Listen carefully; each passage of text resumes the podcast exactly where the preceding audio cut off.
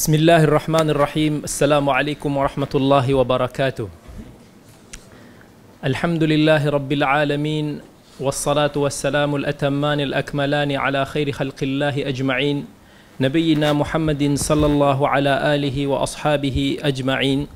Rabbi shrah li sadri wa yassir li amri wahlul 'uqdatan min lisani yafqahu qawli, amma ba'd. Kita masih lagi dalam syarah Hilya Talibul Ilm, yang mana pada sesi lepas kita baru habiskan bab ataupun salah satu perbahasan tentang riwayat daripada ahli bid'ah. Dan insya-Allah pada hari ini kita akan sambung lagi dengan bab yang seterusnya, iaitu dalam satu bab yang penting untuk talibul ilm supaya dia terus konsisten, dia terus kuat dan dia terus berada di jalan yang lurus ketika menuntut ilmu, iaitu adab dalam berteman.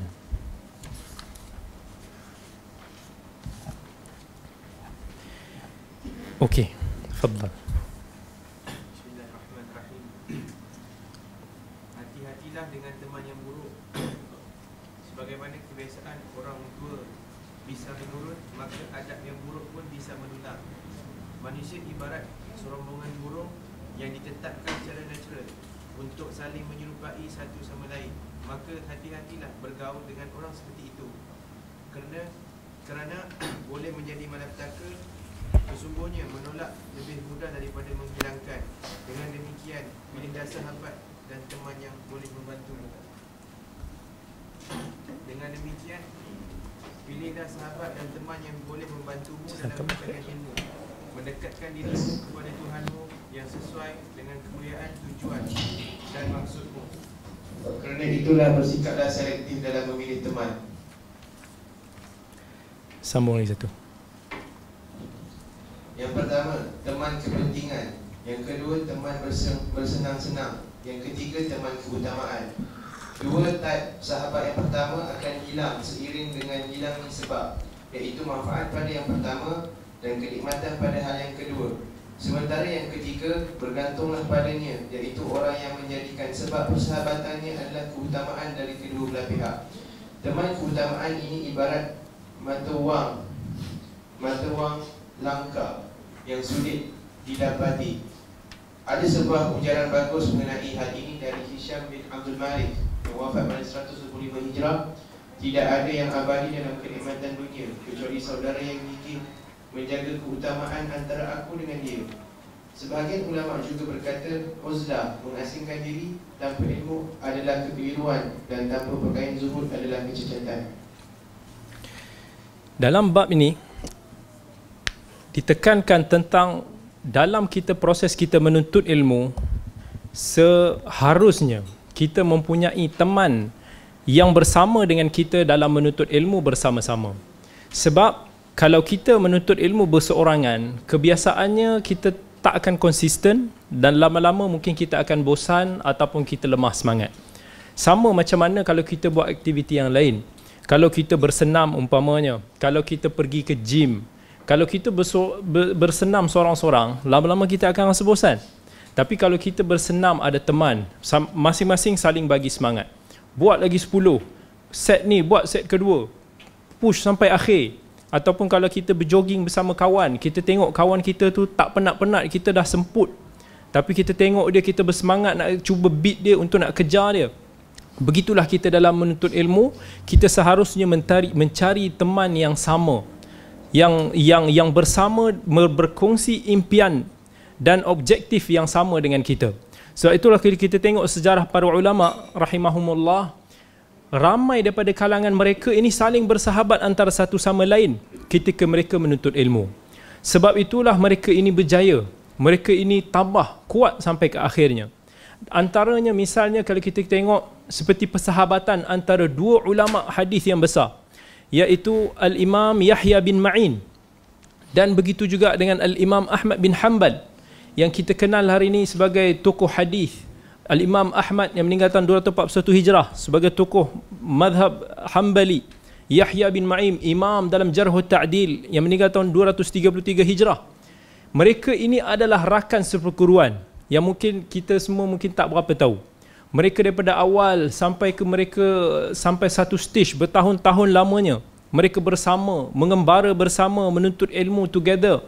Daripada usia muda sampailah mereka dewasa, sampailah mereka sudah menjadi peringkat, menjadi ulama.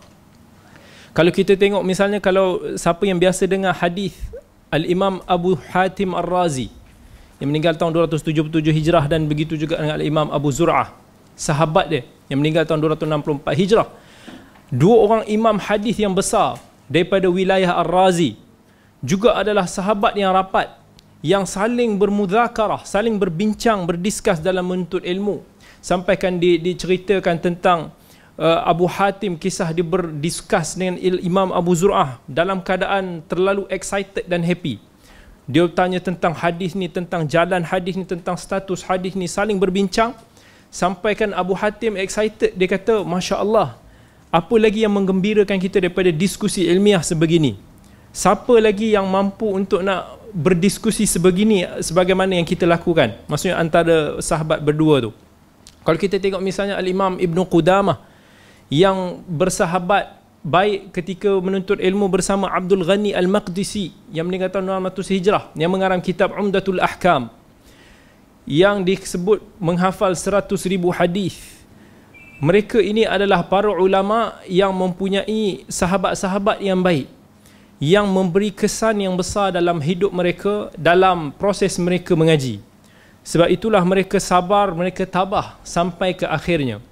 Dan kita juga dalam menuntut ilmu seharusnya memilih sahabat kita, yang diibaratkan bahawa kita dan sahabat-sahabat ni diumpamakan bagaikan satu rombongan burung, sekawan burung lah, yang mana burung ni biasanya tidak akan terbang bersama dengan kawan-kawan dia, dengan corak yang sama, dengan pattern yang sama, pergi ke tempat yang sama. Maka kita pilih sahabat, dan Allah sendiri dalam Al-Quran telah menyebut tentang hal ini. Allah sebut dalam Al-Quran, wasbir nafsaka ma'alladzina yad'una rabbahum bilghadati wal 'ashyi yuriduna wajhah.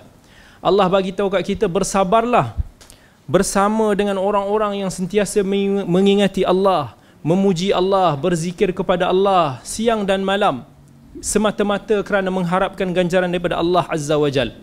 Maka Allah perintahkan supaya kita bersama, berkawan dan bersahabat yang saling akan mengingatkan kita tentang Allah, saling mendekatkan kita dengan Allah Azza wa Jal. Kerana itu, orang-orang yang beruntung ialah orang-orang yang mempunyai sahabat-sahabat yang akan membawa dia ke arah kebaikan, yang mendekatkan dia ke jalan ilmu, mendekatkan dia kepada Allah Azza wa Jal. Sebab itulah dalam satu hadis yang diriwayatkan Al-Imam Al-Bukhari menerusi hadis Anas, ketika mana seorang lelaki Arab Badui datang berjumpa dengan Nabi SAW. Lalu dia bertanya kepada Nabi, mata sa'ah. Dia kata, bilanya berlaku hari kiamat? Tetapi Nabi SAW sebagai seorang Nabi, pendidik, pengajar yang bijaksana, dia tak jawab. Dia tak jawab secara ilmiah, dia tak jawab secara detail sesuai dengan peringkat akal Arab Badui tersebut. Nabi tak cakap bahawa hanya Allah yang maha mengetahui, tetapi Nabi bertanya kembali kepada dia, apa yang telah kamu sediakan? Wa madha a'adatta laha? Kamu duk bertanya ni tentang bilanya berlaku kiamat ni, apa yang kamu dah prepare, apa yang kamu dah sediakan untuk menghadapi kiamat tersebut? Arab Badui itu sebut, dia berterus terang, dia kata, la syai'. Maksudnya mungkin dia nak mengatakan bahawa dia tidak mempunyai amal yang banyak. Tetapi dia kata, illa anni uhibbullaha wa rasulah. Tetapi aku ini sangat mencintai Allah dan Rasul. Maksudnya hati dia sangat mencintai Allah dan Rasul, tetapi barangkali amalan dia tidak cukup banyak. Amalan dia barangkali dia merasakan tidak cukup untuk membawa dia ke syurga. Tetapi Nabi SAW jawab dengan memberi semangat kepada dia, supaya dia tidak putus asa, supaya dia tetap berada di dalam landasan agama. Nabi kata, anta ma'aman ahbabt. Kamu akan bersama dengan sesiapa yang kamu cintai. Maka apabila Anas radhiyallahu an, sahabat yang meriwayatkan hadis ni, mendengar Nabi SAW berkata sedemikian kepada Arab Badui tersebut, dia melompat kegembiraan, happy. Sebab apa? Sebab dia kata, aku selalu terfikir, aku nak compare dengan amalan aku dengan Abu Bakar dan Umar, aku rasa macam bumi dengan langit, jauh lah. Maksudnya aku merasa dia orang ni Masya Allah, Insan yang hebat, insan yang orang kaya amalan dia, yang rajin bersedekah, berjuang. Tetapi Anas merasakan bahawa diri dia tak ada apa-apa. Tapi bila Nabi SAW kata kamu akan bersama dengan insan yang kamu cintai, maka dia kata itulah yang paling menggembirakan aku, sebab aku mencintai Abu Bakar dan Umar, aku mencintai Nabi SAW, maka insya-Allah aku akan bersama dengan mereka di syurga. Maka kita bersama dengan insan yang kita sayang, dengan insan yang kita suka. Kalaulah kita suka artis Korea, maka kemungkinan kita akan dibangkitkan di mahsyar kelak. Kemungkinan kita akan dihimpunkan bersama dengan mereka. Tetapi kalau kita tengok rata-rata umat hari ini, siapa insan yang mereka cintai? Siapakah idol mereka? Penyanyi, artis, selebriti, mereka yang jauh daripada agama Allah, mereka yang mengikut telunjuk contoh-contoh daripada barat, yang membuatkan akhirnya anak-anak muda kita hari ini sudah tidak mencintai Allah dan Rasul, tak mencintai para sahabat, tak mencintai para ulama, tak mencintai majlis ilmu. Apabila kita mencintai ulama, kita mencintai talibul ilm, orang yang bersama dalam menuntut ilmu ni, automatically kita akan ikut dan kita akan buat apa yang mereka lakukan. Bila kita mencintai ulama, kita akan mencintai ilmu. Kalau kita suka dan cinta pada penyanyi, maka kita akan menyanyi juga. Orang akan mengikut idol dia. Sebab itu penting untuk kita mempunyai idol yang baik, sumber inspirasi yang baik, bukan sumber inspirasi yang salah. Mereka yang menyukai apa kata penyanyi tertentu, mereka akan sanggup mengikuti gaya mereka, berpakaian seperti mereka, menari seperti mereka, berperwatakan, kadang-kadang bercakap pun sama seperti mereka. Dan mereka yang mencintai misalnya artis Korea ke apa, sanggup usaha untuk nak bercakap Korea, sanggup mengata-kata sampai terjebaklah benda-benda yang tak disyariatkan dalam agama. Maka pilihlah sahabat, pilihlah kawan yang mampu bersama dengan kita, yang mampu mendekatkan kita ke syurga. Sebab itulah dalam satu hadis yang diriwayatkan Al-Bukhari rahimahullah, Nabi umpamakan sahabat kita ni umpama penjual minyak wangi ataupun tukang besi.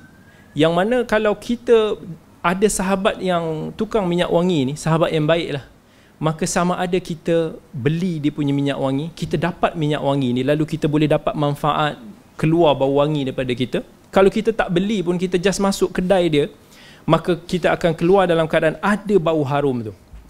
Tetapi kalau kita bersahabat dengan sahabat-sahabat yang tidak baik, Nabi umpamakan seperti tukang besi. Kita masuk ke kedai besi dia, sama ada kita kena api dia punya buat besi tu, mungkin baju kita terbakar, ataupun kita keluar dalam keadaan baju kita bau busuk, ataupun badan kita bau busuk sebabkan bau kedai besi tersebut. Maka bila mana kita bersahabat, kita akan mendapat tempias dia. Kalau sahabat kita tu wangi, insya-Allah kita akan wangi. Kalau sahabat kita itu berilmu, insya-Allah kita akan mempelajari sesuatu daripada dia. Kalau sahabat kita itu apa sahaja sekalipun, pastinya akan ada pengaruh dan elemen yang membuatkan kita akan melakukan aktiviti yang sama dengan sahabat kita. That's why Al-Imam Al-Hasan Al-Basri mengatakan bahawa sahabat itu seharusnya menjadi cerminan kepada diri kita sendiri. Iaitu bila mana kita melihat dalam cermin, kalau kita tengok diri kita mungkin tak kemas, baju kita sengit ataupun ada kotor, kita akan betulkan, kita akan cleankan, kita akan betulkan balik butang. Butang sengit kita pakai balik butang betul. Tiba-tiba nampak kedut, kita pergi buka, kita pergi iron balik. Kita akan perbetulkan dia. Begitu juga dengan sahabat. Sahabat yang baik ialah sahabat yang akan menasihati each other, bersama membawa kebaikan kepada sahabat dia. Bukannya sahabat yang disebutkan tadi ada tiga jenis, iaitu yang pertama sahabat yang dia berkawan dan bersahabat semata-mata untuk ada kepentingan yang tertentu.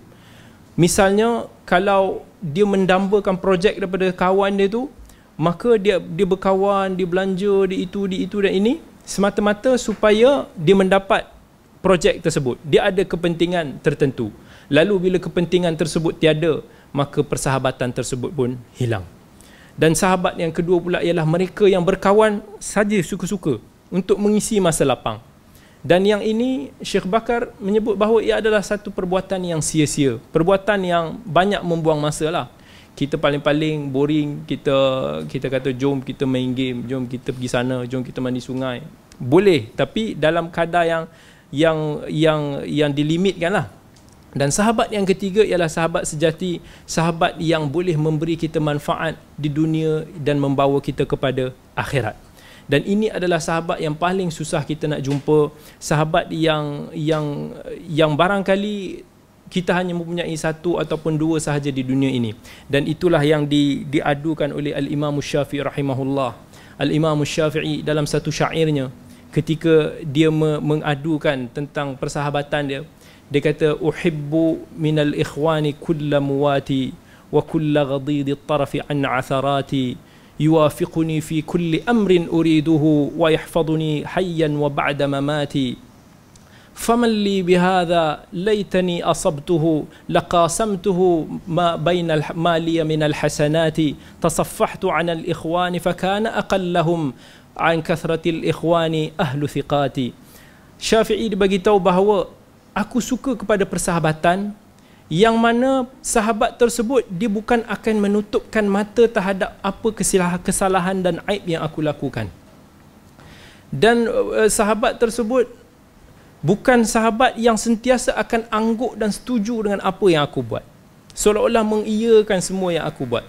Tetapi sahabat yang terbaik bagiku ialah apa yang Imam Syafi'i sebut, wa yahfaduni hayyan wa ba'da mamati, iaitu mereka yang menjaga aku ni di dunia dan di akhirat, iaitu yang boleh memberi manfaat kepada dia di dunia dan di akhirat.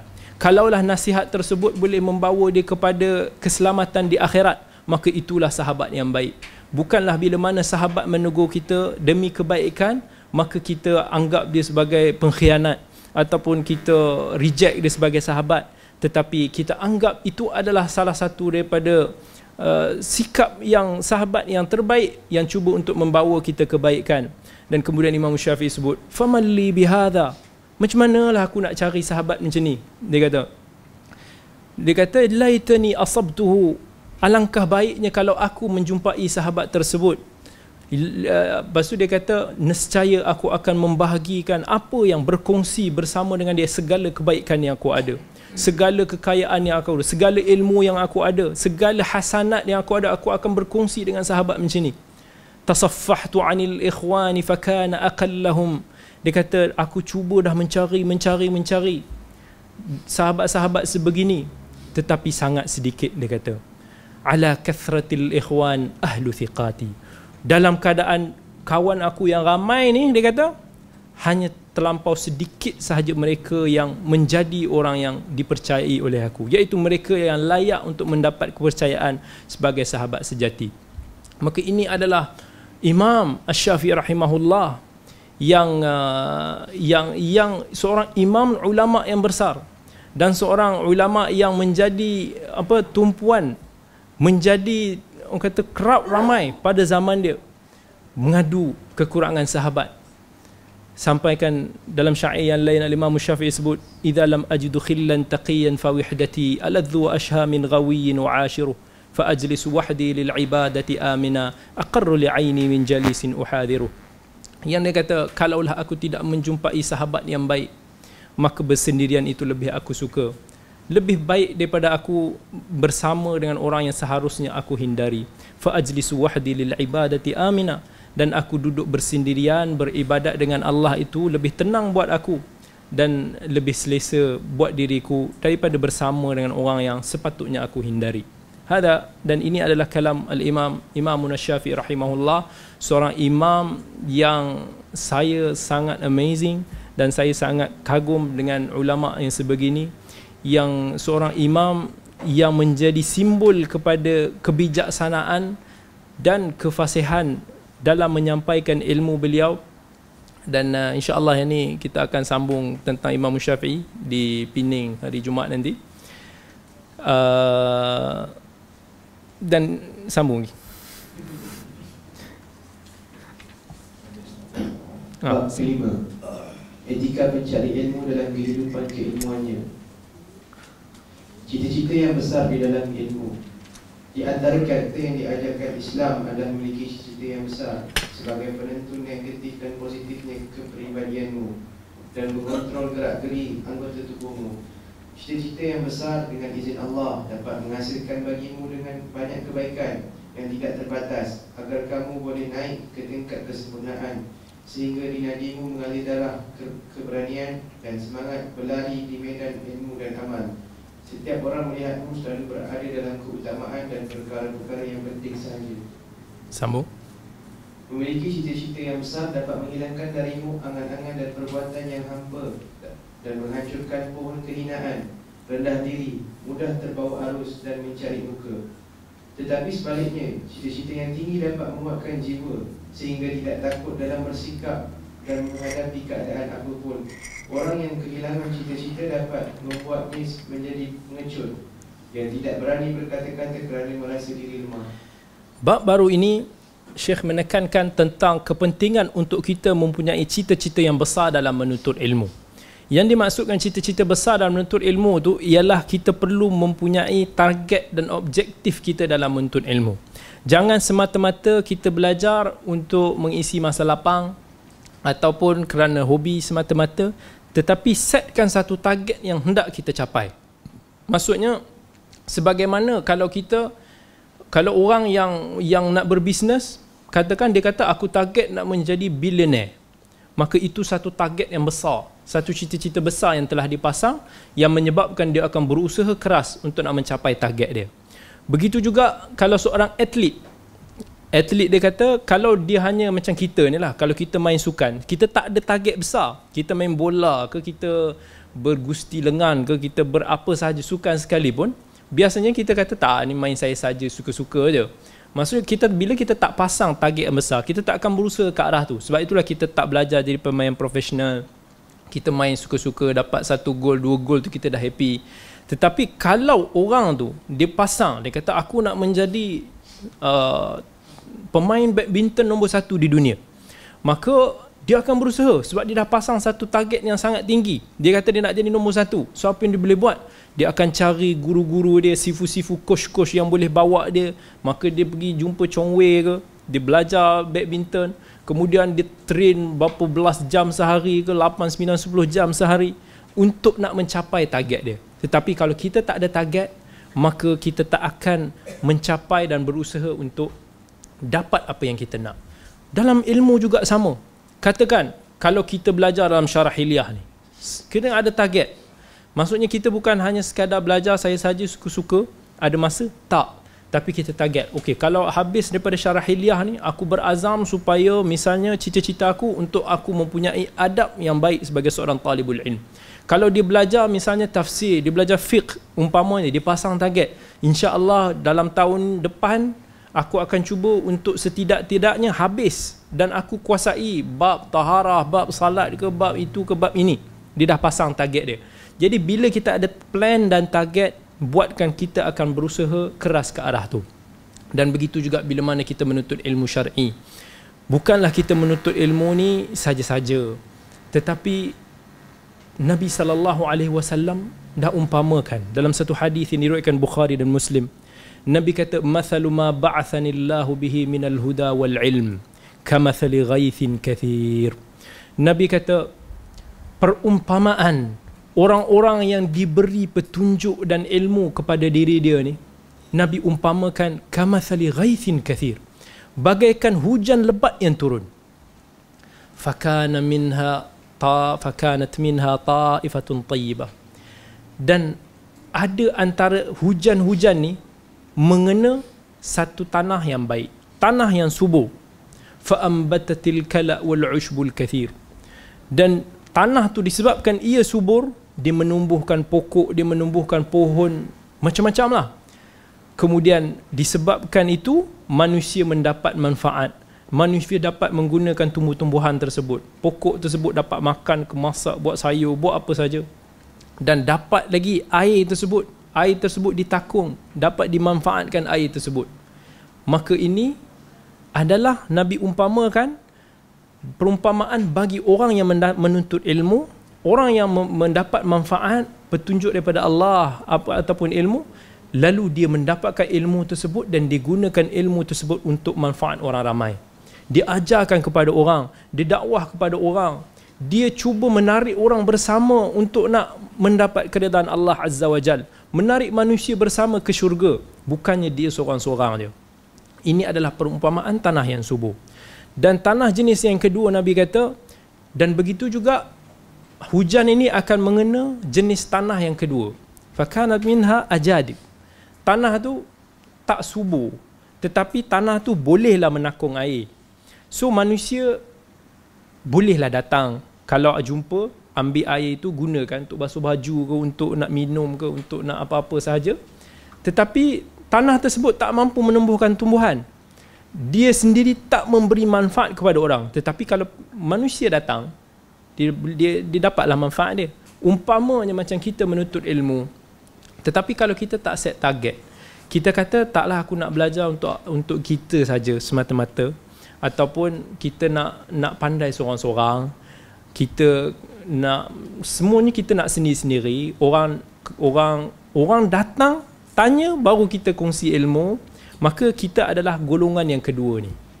Maksudnya kita sendiri tidak gairah untuk nak memberi manfaat kepada orang, tidak berusaha nak menyebarkan manfaat itu seluas yang ada, tetapi kita menunggu orang datang mengambil manfaat daripada kita, baru kita bagi. Ini adalah level kedua, tanah jenis kedua yang Nabi SAW sebut.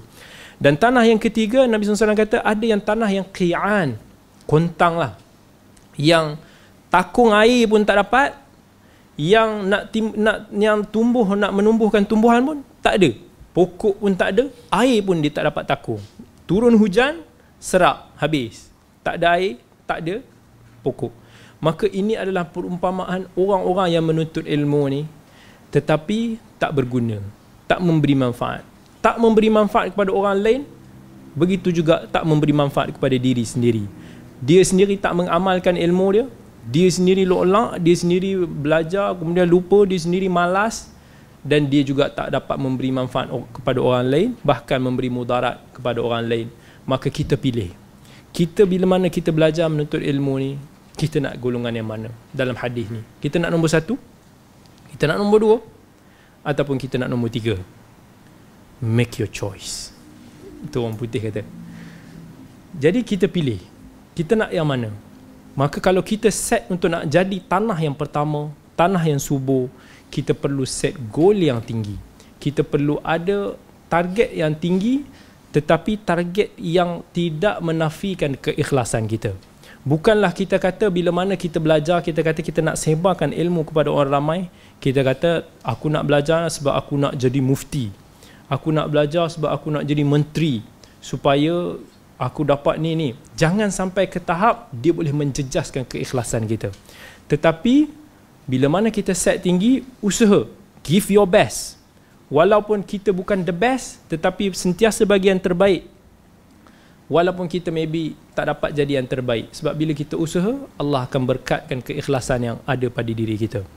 Saya dulu sebelum mendengar hadis ni, masa belajar dulu, sebab masa saya membuat satu keputusan yang besar untuk beralih arah daripada satu bidang yang lain, daripada bidang yang saya belajar hari ni, bidang arkitektur asalnya. Bila nak buat keputusan pindah ke bidang hadis, bidang yang saya langsung tak ada gambaran, maka ketika itu dia satu keputusan yang besar. Dan bila mana saya belajar mula-mula, saya kata kat diri saya ialah, pertama sekali saya belajar ni sebab selain daripada kita nak mengejar apa yang Allah bagi, tetapi kita nak mengatasi kejahilan diri.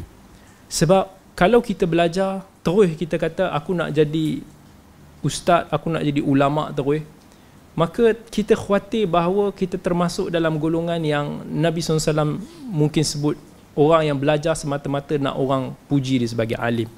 Tapi yang pertama saya kata saya belajar sebab saya kata saya dah ubah satu keputusan yang besar dalam hidup. Saya dah korbankan satu cita-cita saya yang saya dah idamkan daripada kecil. Maka mestilah bila mana saya belajar ni, saya kata saya nak atasi kejahilan diri sendiri dulu. Saya nak timba ilmu kata sebelum saya mungkin kongsi pada orang ramai. Jadi sebab itu saya rasa dalam tempoh yang lama rasa masih lagi jahil, masih lagi tak cukup. Saya tak mau mengajar kat orang.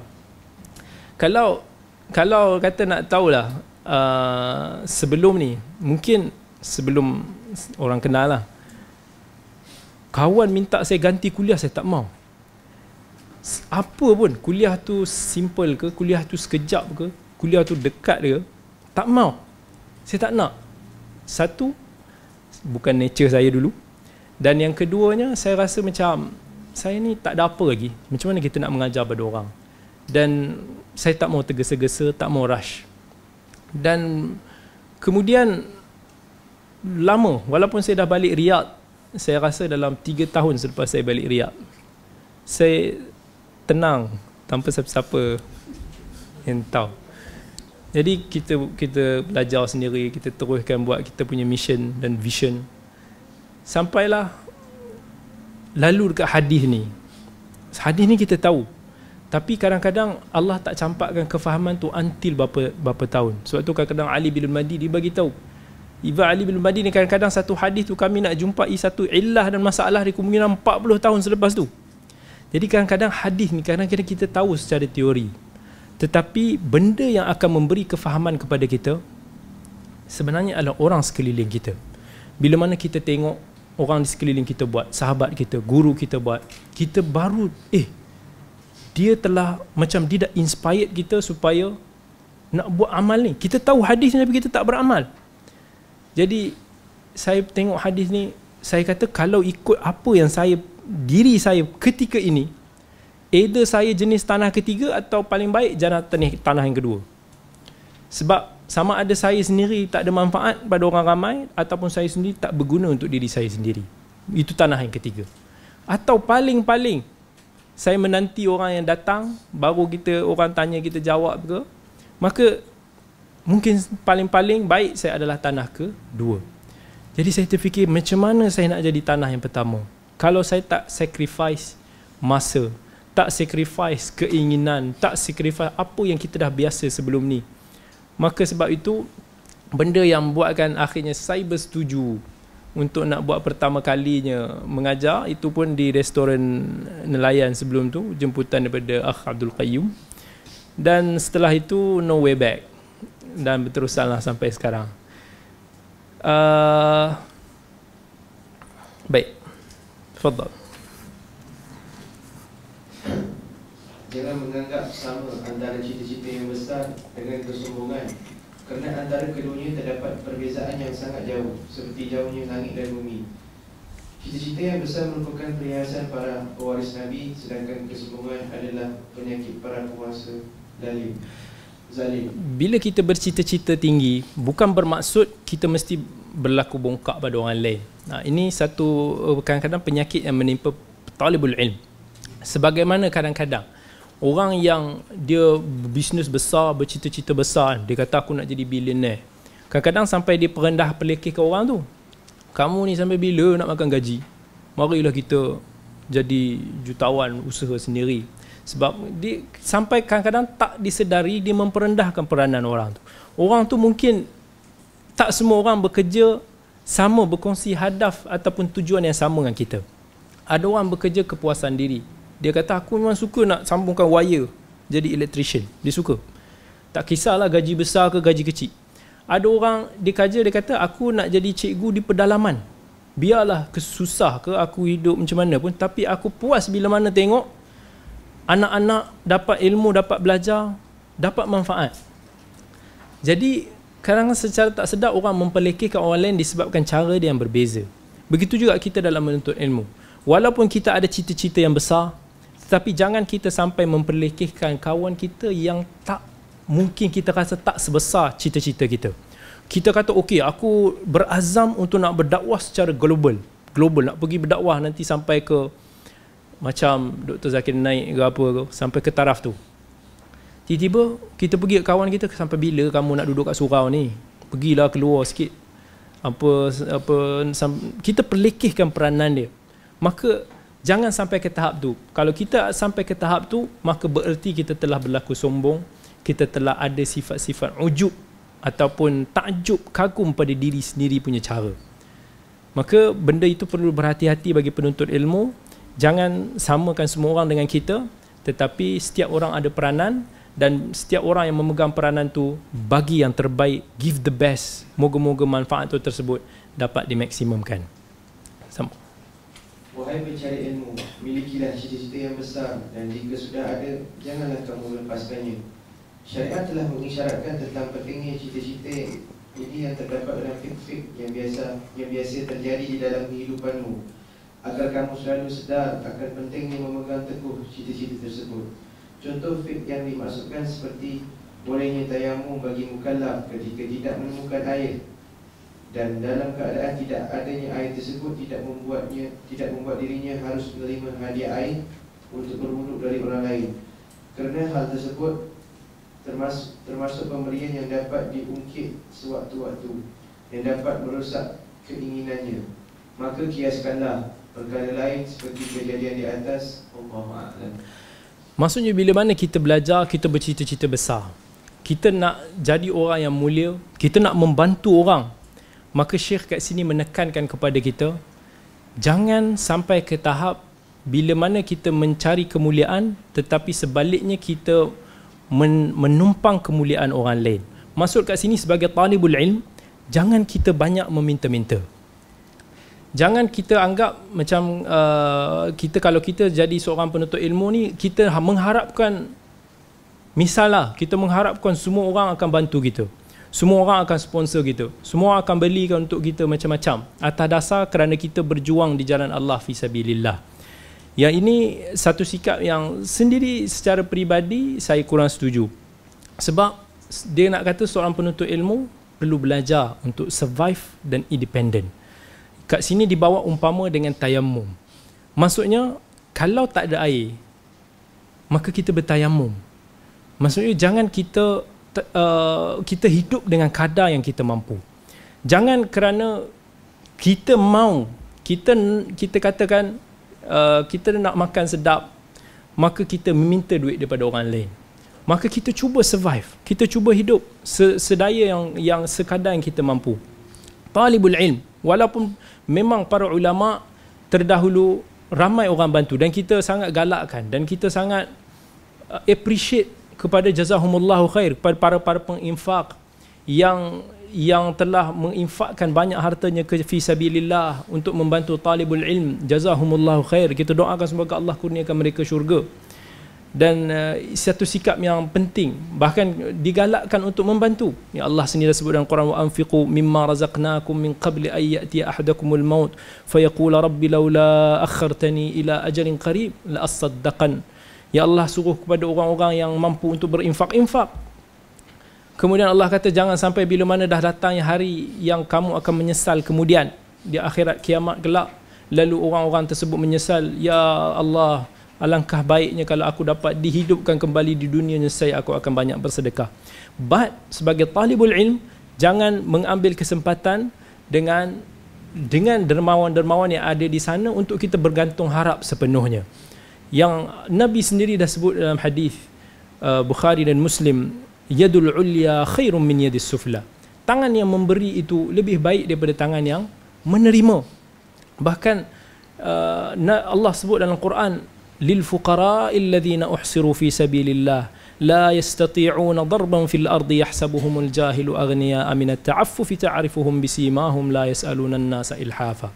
Yang Allah kata walaupun sedekah tu nak diberi kepada para fuqara, daripada setan segolongan daripada para sahabat ni, yang mana tak mampu pun untuk nak berjihad, tak mampu, yang sampaikan dia nak berkeluar mengembara bermusafir pun dia tak mampu.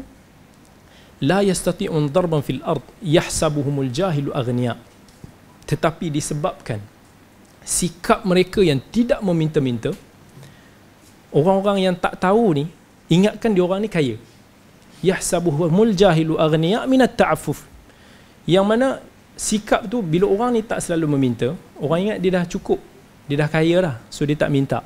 Tapi kadang-kadang maruah dia, kadang-kadang disebabkan dia nak hidup atas diri dia sendiri, maka dia tidak meminta-minta sebagaimana yang disebutkan dalam sebahagian sahabat dalam ayat ni. Maka Allah puji mereka ini. Bahkan Allah kata mereka ini ta'rif wujuh, yang dalam ayat seterusnya begitu Allah kata la yas'aluna an-nasa ilhafa Kemudian Allah kata mereka ini kamu dapat tahu dia punya tanda-tanda daripada karakter pada diri dia. Kita tahu bahawa orang ni mempunyai karakter yang baik. Maka talibul ilm kurangkan daripada kita mengharapkan ihsan daripada pihak lain, tetapi survive. Kalau kita rasa macam kita perlu duit, cuba cari sedaya mampu mungkin. Bukan bererti kita perlu menolak bantuan yang diberi. Bahkan Nabi SAW menerima hadiah yang mana orang beri kepada dia. Tetapi Nabi mencela kepada orang yang mudah ataupun banyak meminta-minta. Dalam hadis yang diriwayatkan oleh Al-Imam Muslim, Nabi SAW kata, "Man sa'alan nasa amwalahum takathura fa innama yas'al jamra jahannam." Siapa yang banyak meminta-minta harta daripada manusia ini, maka Nabi kata seolah-olah dia telah meminta batu daripada api neraka. Bahkan dalam hadis riwayat Ahmad, Nabi kata man sa'alan nas wa indahu ma yughnih. Siapa yang meminta kepada manusia sedangkan dia dah ada apa yang mencukupi buat diri dia, maka Nabi kata fa innama yastakthiru min nari jahannam. Maka dia seolah-olah telah meminta ataupun dia semakin potensial besar dekat diri dia dengan api neraka. Maka hati-hati. Seorang sahabi jalil, Hakim bin Hizam kalau tak salah saya, periwayat kepada hadis dalam Sahih Bukhari, yadul ulia khair min yadis sufla. Dia kata, satu hari dulu aku selalu minta. Sikap dia yang disuka-suka minta. Dia tahu Nabi SAW pemurah. Dia datang kat Nabi minta, Nabi bagi. Dia datang lagi, Nabi bagi. Dia datang lagi, Nabi bagi. Nabi, bayangkan Masya Allah, seorang insan yang berhati suci dan mulia. Kalau kita lah, orang datang berkali-kali, udahlah, tutup pintu, tak payah buka rumah. Tak nak lah. Ataupun kita tahu dia ni mesti, dia ni mesej aku ke, dia ni call aku ke, mesti sebab dia nak minta ni. Tetapi Nabi SAW ambil. Sampai ke tahap Hakim datang, Nabi dah tak ada benda dah. Sampai Nabi kata, kalaulah aku ada, nescaya aku akan bagi. Tetapi Nabi bagi satu nasihat. Dia kata, sesungguhnya harta ini enak. Dia kata, benda yang orang akan buatkan orang addicted. Kalau dah dapat, nak lagi. Jadi Nabi kata, siapa yang memperolehinya tanpa mengharapkan dia, maka moga Allah berkati dia. Tetapi sesiapa yang mendapat satu harta tu dengan jiwa yang nak, tamak, mau kepada benda tu, maka itulah yang Nabi SAW cela dan Nabi nasihat kepada dia hadis tersebut. Lalu Hakim bin Hizam terkesan dengan nasihat ni. Sampai lepas tu dia kata, aku berazam lepas daripada ni, aku tak akan meminta lagi kepada sesiapa. Dan dia berpegang betul dengan nasihat Nabi tu. Sampaikan Nabi SAW wafat. Dia berazam sampai dia matilah. Kemudian datangnya zaman Abu Bakar. Abu Bakar bila dapat harta rampasan perang, dia sebagai mujahid, dia mesti akan dapat sebahagian ghanimah, akan dapat harta rampasan perang. Dia kata dia tak mau. Sampai zaman Umar, berlaku harta rampasan berkali-kali banyak, dia punya bahagian nak bagi pada dia, dia kata dia tak mau. Sampai Umar tanyalah dia. Maksudnya dia dah, itu hak dia, dia ambil tak ada masalah pun. Tapi Hakim dia kata dia dah berazam, dia tak mau kalau diterima lagi benda tu menyebabkan hati dia kembali, macam kata, mencari-cari kembali ke sikap asal dia yang lama, yang mengharapkan harta daripada orang. Sebab tu dia kata dia tak terima. Dan akhirnya Umar kata, saksikan semua sahabat bahawa bahagian ini Hakim tak mau dan dia akan dikembalikan kepada Baitul Mal lah. Okey, ini sikap seorang sahabi yang kata berusaha untuk nak betul-betul lah nak jaga ataupun tidak mengharapkan kepada orang. Masa saya dulu belajar pun susah. Ya, kita consider senang tapi susahlah juga. Tetapi disebabkan kita tahu kadang-kadang kita nak sesuatu, manusia mesti dah ada target kita nak apa. So, kita nak beli motor. Contohnya, sebab motor tu senang sikit, kita nak pergi ke Masjid Nabawi ke apa, pergi mana-mana, pergi kedai. Jadi kalau kita nak duit, kita kena kumpul lah. Nak bekerja tak dibenarkan. Jadi apa kita buat? Kita menabung. Setiap bulan, duit allowance yang kita dapat, kita menabung sikit. dan saya peruntukkan makan tu very sikit lah. Cara yang paling sebulan tak lebih RM100 untuk makan siang dan malam lah. Jadi apa yang kita buat, kita beli beras, kemudian kita daripada Malaysia tu mak kita dah masak dah, pack kan, ikan bilis, sambal, lauk macam-macam, ada few lauk yang di-pack, seal, yang dah digoreng supaya dia tak mudah rosak. Jadi kita bawa satu beg besar, dan ajaibnya beg ni tahan 9 bulan saya kat sana. Maksudnya saya bawa balik tu, pernah sekali tu bawa berpuluh kilo sandang ni, berat tu, tapi alhamdulillah lepas lah, masuk kapal terbang. Dan bila sampai sana, semua makanan tu saya masuk dalam peti ais. So setiap kali saya balik, dan kalau kita makan bersama dengan kawan-kawan yang masak, dia lebih bagus, lebih mewah, lebih jimat. Tetapi bagi saya masa tu banyak buang masa, sebab dia orang masak nak sembang semua sampai ke asar. Jadi apa yang saya buat, saya balik, saya masak tanak nasi tu. Saya tanak nasi tu dalam lebih kurang 15 minit je macam tu. Nak dekat panas tu, saya ambil paket dalam peti ais tu, saya letaklah dalam atas nasi tu. Kemudian saya akan beli timun. Timun ni jenis kecil-kecil tu. So saya potong dua.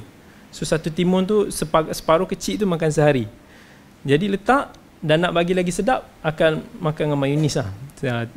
Lepas tu seketul daging sekali makan. Jadi daging kecil tu kita hanya gigit kecil je. So kita lebihkan nasi, kita ambil timun, cicah mayonis, sedap. Yang penting kenyang. Itu je hadaf tujuan kita. Dan alhamdulillah hasil daripada tu kita berjayalah mengumpul untuk mula-mula nak beli motor. Mengumpul lagi nak beli buku. Mengumpul lagi nak buat apa-apalah. Tetapi saya tahu itu je masa tu cara yang boleh untuk kita nak cubalah dapatkan apa yang kita mahu. Kalau boleh tak mau minta, kalau boleh kita tak nak berhutang, kalau boleh kita nak try hidup sekadar yang kita mampu. Kalau ada bonus, alhamdulillah. Kadang-kadang Allah bagi rezeki tak disangka. Macam dulu dekat Riyadh, tiba-tiba Syekh letak, Syekh tiba-tiba tinggalkan 2,500 atas meja kita, terkejut kita. Tapi bila dapat rezeki tu, alhamdulillah lah. So itu boleh, mungkin kita beli buku lebih sikit, mungkin kita boleh beli ni sikit. So daripada tu kita cuba menyimpan. Alhamdulillah, walaupun ikat perut tapi bahagia dan kenyang, alhamdulillah. Okey, sambung. Kegairahan dalam menuntut ilmu. Apabila kamu mengetahui perkataan yang disadarkan kepada salah satu khalifah ar-Rasyidin, iaitu Ali bin Abi Talib radhiyallahu anhu, nilai setiap orang itu tergantung pada keahliannya. Ada yang mengatakan tidak ada kalimat yang paling menggugah untuk mencari ilmu dari kalimat tersebut. Maka berhati-hatilah dengan perkataan yang tidak tepat ini. Apa yang telah ditinggalkan oleh generasi pertama untuk generasi selanjutnya, tetap yang benar adalah berapa banyak yang telah ditinggalkan oleh generasi pertama bagi generasi selanjutnya. Okey. Dalam bab ni dia nak ceritakan sebagai penuntut ilmu kita perlu ada perasaan ghairah, perasaan semangat yang berkobar-kobar yang membuat-buat untuk nak kita belajar. Jangan kita hanya semangat tai ayam, kebiasaannya macam tu. Kebiasaannya pelajar ke mana-mana pun, hari pertama, musim pertama, minggu pertama, time tu je bersemangat. Pergilah cari pelajar yang belajar di Timur Tengah ke, begitulah juga conditionnya. Mungkin hanya beberapa orang yang boleh survive, yang kekal bersemangat lama macam tu. Tapi kebanyakan mula-mula, yes, aku dah dapat bumi Rasulullah, aku akan berazam hari-hari aku nak pergi ke haram, nak menghadiri halaqah ilmu yang ada kat sana. Aku nak belajar Sahih Muslim, Sahih Bukhari, fiqh situ, fiqh ini, macam-macam. Petang aku nak pergi ke talaqi, ke masjid-masjid. Semua kebiasaannya memasang impian yang sama.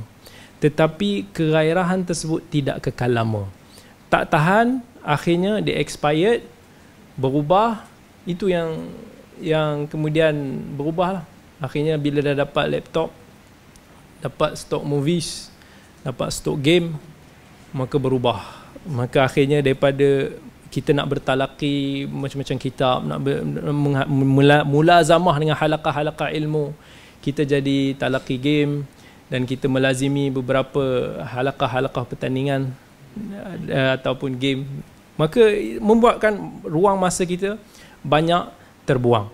Jadi kat sini Syekh bagi tahu bahawa kita kena ada passion. Dan tak ada lagi yang lebih passion daripada apa yang disebutkan ayat yang memotivasikan. Kat sini dia dinakalkan daripada kata Ali bin Abi Talib, nilai setiap orang itu bergantung kepada apa yang dia bagus dia buat. Seolah-olah benda ini sebagai satu motivasi kepada penuntut ilmu untuk nak try to be the best, sebab itulah nilai dia. Kalau orang tu pakar dalam sesuatu benda, itulah nilai dia. Tetapi dalam Al-Quran Allah telah memberikan kepada kita macam-macam ayat. Dalam hadis Nabi SAW telah sebut macam-macam hadis yang menggalakkan kita untuk menuntut ilmu, yang memberi kita motivasi menuntut ilmu. Allah sebut dalam Al-Quran umpamanya, yarfa'illahu alladhina amanu minkum wallazina utul ilma darajat. Allah mengangkat darjat orang yang beriman dan berilmu itu dengan beberapa tingkat darjat yang melebihi daripada orang yang lain. Bahkan Allah sebut, qul hal yastawi alladhina ya'lamuna walladhina la ya'lamun, adakah sama orang-orang yang tahu, orang-orang yang berilmu itu dengan orang-orang yang tidak berilmu? Bahkan dalam hadis Nabi sallallahu alaihi wasallam, dan hadis riwayat Muawiyah, riwayat Bukhari dan Muslim, Nabi kata may yuridillahu bihi khairan yufaqihu fid din, siapa yang Allah kehendaki buatnya satu kebaikan, maka Allah akan perdalamkan mereka dengan agama, Allah akan faqihkan mereka dalam agama. Sebab itulah bila mana Allah kita datang ke majlis-majlis ilmu, kita belajar sebegini, maka seharusnya kita ada satu perasaan yang gembira kerana Allah menghendaki kepada kita satu kebaikan yang besar. Apa lagi kebaikan daripada kita mempelajari kalamullah, kalamur rasul, yang kita mempelajari sejarah-sejarah para ulama, yang kita mengambil manfaat-manfaat. Maka sanggupkah kita tinggalkan kebaikan ini dengan sikap malas kita ataupun pelbagai alasan kita yang lain? Maka inilah yang perlu memotivasikan kita, menguatkan kita supaya kita tidak lemah semangat. Orang-orang yang berilmu ialah orang-orang yang mengambil khazanah yang besar daripada Nabi SAW. Apa lagi yang Nabi SAW tinggalkan kepada kita? Nabi tidak meninggalkan kepada kita harta. Wa innal ulama warathatul anbiya wa innal anbiya lam yuwarrithu dinaran wala dirhama wa innama warrathul ilm faman akhadahu akhadha bihadhin wafir. Yang Nabi SAW bagi tahu dalam hadis Abi Darda, riwayat Abu Daud, Nabi kata sesungguhnya para nabi ini pewaris mereka ialah para ulama. Dan para anbiya ini tidak mewariskan, tidak meninggalkan legasi harta dinar ataupun dirham, tetapi mereka mewariskan ilmu, legasi ilmu kitab wa sunnah. Faman akhadahu akhadha bihadhin wafir, siapa yang mengambilnya maka sesungguhnya dia telah mengambil satu bahagian yang besar.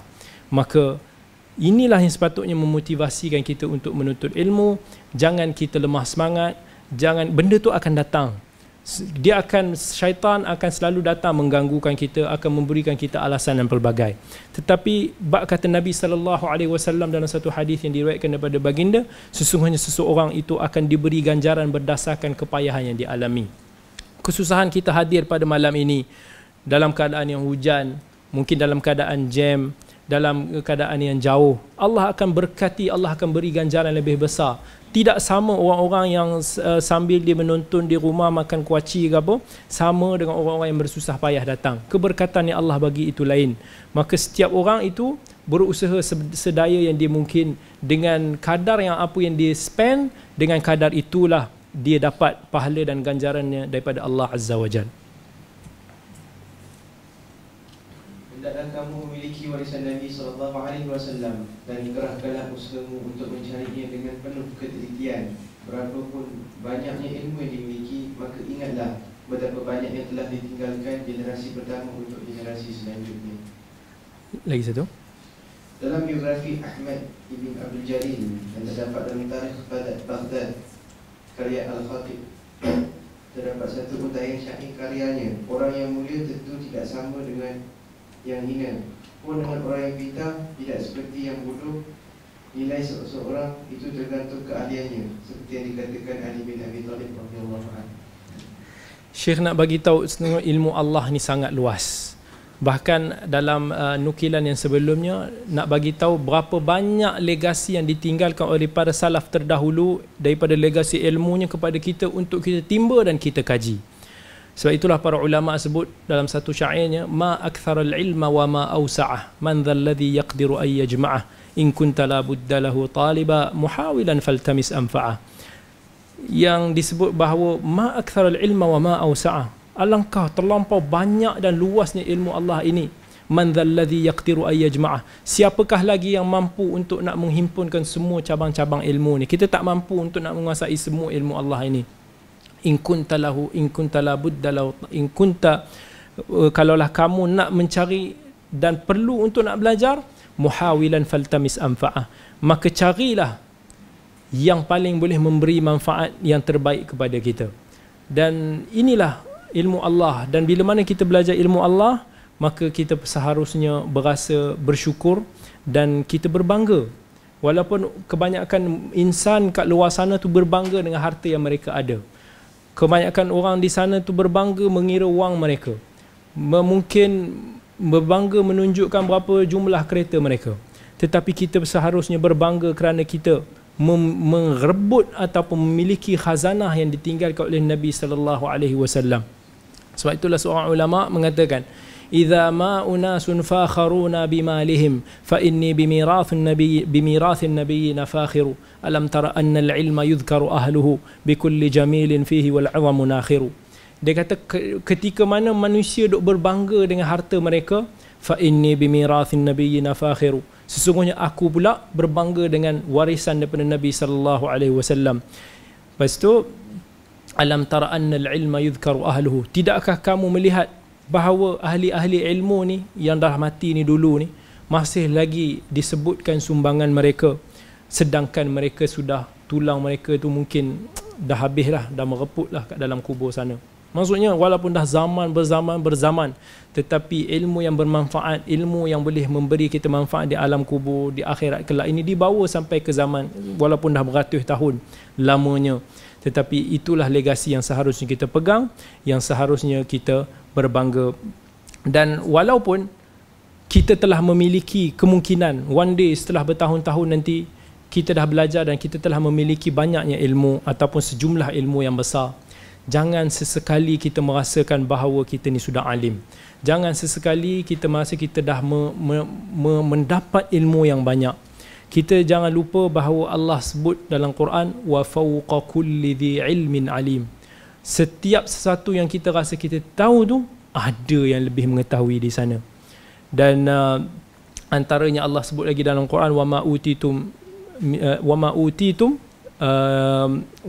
minal ilmi illa qalila, sesungguhnya kamu ini hanya diberi sesuatu pengetahuan dan ilmu itu hanya sedikit saja Allah berikan kepada kita.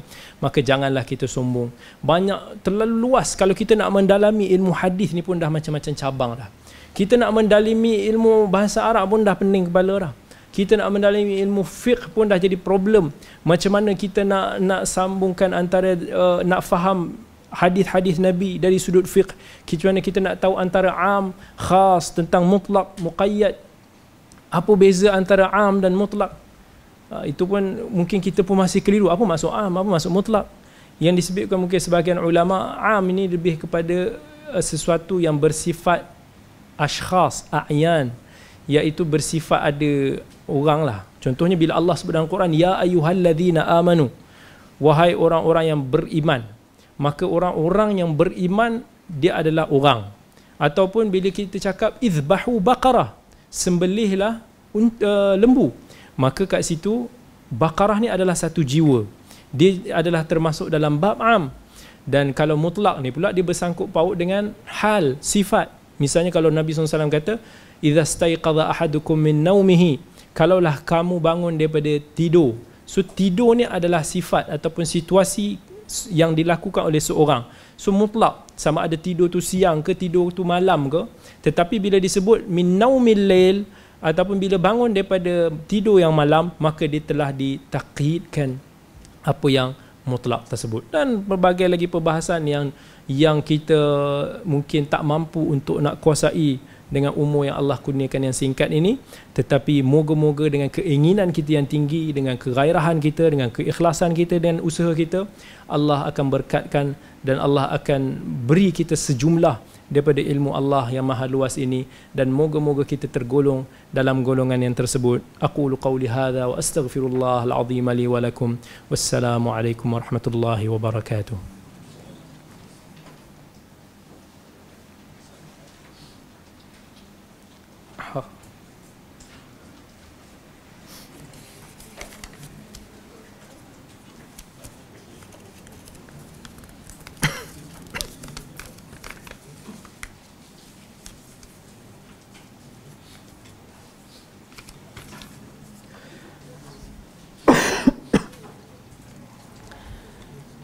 Apakah syarat-syarat salat jamak kerana hujan? Adakah boleh dilakukan di rumah atau di dewan atau sebagainya? Syarat salat jamak, bila mana jamak ini kita tahu dia lebih luas, maksudnya bila mana jamak ini dilakukan dia mesti ada unsur masyaqqah. Unsur benda tu susah dilakukan pada waktunya. Begitu juga kalau kita nak perincikan banyaklah yang lain. Kalau orang sakit dalam situasi yang kita tahu dia akan didoskan, dipingsankan selepas itu dan dia tak dapat nak bangun untuk nak salat pada waktunya, maka dia boleh untuk nak melakukan jamak. Tetapi jamak jangan ambil mudah. Ada orang dia rasa asal ada urusan dia akan terus jamak. Maka benda ni jangan kita ambil mudah. Tetapi benda yang kita dah rasa tak mampu nak dielakkan. Sebab salat ni Allah dah sebut dalam Quran, inna salata kanat 'alal mu'minina kitaban mawquta. Allah telah tuliskan, Allah telah tetapkan salat ini, salat pada waktunya. Maka kita jangan sesekali ambil remeh, melainkan pada satu situasi rukhsah yang Allah telah turunkan, dan begitu juga dalam keadaan yang hujan.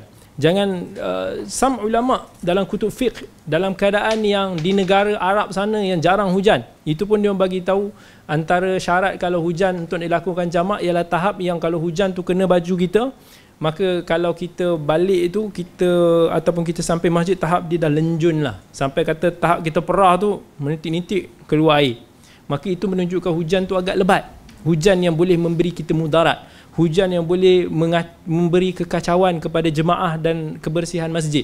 Kita datang dalam keadaan basah sampai masjid, kapet kemudian basah lagi, bau busuk, bau kepam, sebelah pun apa ni basah, aku baru je iron baju ni, dan benda yang boleh sampai memudaratkan ke tahap tu, maka barulah kita jamak. Jangan hanya sebab ada berapa titis tit sikit-sikit je kita dah macam takpelah nak terus jamak. Jangan ambil mudah dalam hal-hal macam tu. Tetapi kalaulah sampai ke tahap hujan yang dah banjir, yang becak, yang sampai kaki kita pun dah kotor, maka kita kira, kita ukur, setiap orang berbeza. Macam mana masjid tu dekat dengan rumah dia, berbeza setiap orang. Ada orang dia pergi masjid tu, dia boleh keluar kereta daripada bawah bumbung dia sampai ke bawah bumbung masjid, dia jalan ke masjid, no problem. Maka kat situ tak ada keuzuran buat dia. Tetapi kalau orang tu tahu memang dia nak parking pun dah lah jauh juga, dia nak langkah tu akan jadi susah dengan hujan yang agak lebat, maka ketika itulah baru kita boleh ni. Tapi fikir jugalah, anggarkan. Ada orang dia kata tak apa, terus jamak. Tetapi jamak ni jangan ambil mudah. Kita anggar, kalau hujan tu sebut sampai memakan, kita anggarkan dia boleh lebat, tahap yang agak lama sampai habiskan waktu, baru kita kat situ, okey kita jamak. Tapi kalau kita tahu sekejap dia turun, okey sekejap lagi 5 minit ni hilang lah, sebab biasanya musim-musim macam ni macam tu. So kita jangan terlalu ambil mudah cepat untuk nak jamak, sebab jamak ni adalah satu keringanan yang Allah bagi dengan mengikut kadar yang diberi.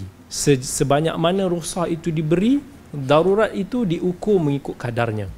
Maka jangan sampai ambil mudah lah, asal kita rasa kita ada urusan, sekejap lagi aku nak pergi mall lah, tapi takut mall tu tak ada surau, kita jamak je. Sedangkan boleh je nak solat tepi-tepi tu selamba. Tapi begitulah, wallahu taala alam. Kita sambung lagi pada sesi yang akan datang. Maksudnya? Yep. Tak semesti. Sebab bila dah diberi rukhsah untuk tidak melakukan jamaah, maka kat situ dia dah terkeluarlah daripada hukum dia kat situ. Maka jamak sekadar kat rumah apa yang ada. Kalau nak jemaah kat rumah pun boleh, dia nak solat kebetulan bersendirian pun okey. Wallahu alam. Kita jumpa lagi pada sesi yang akan datang. Assalamualaikum warahmatullahi wabarakatuh.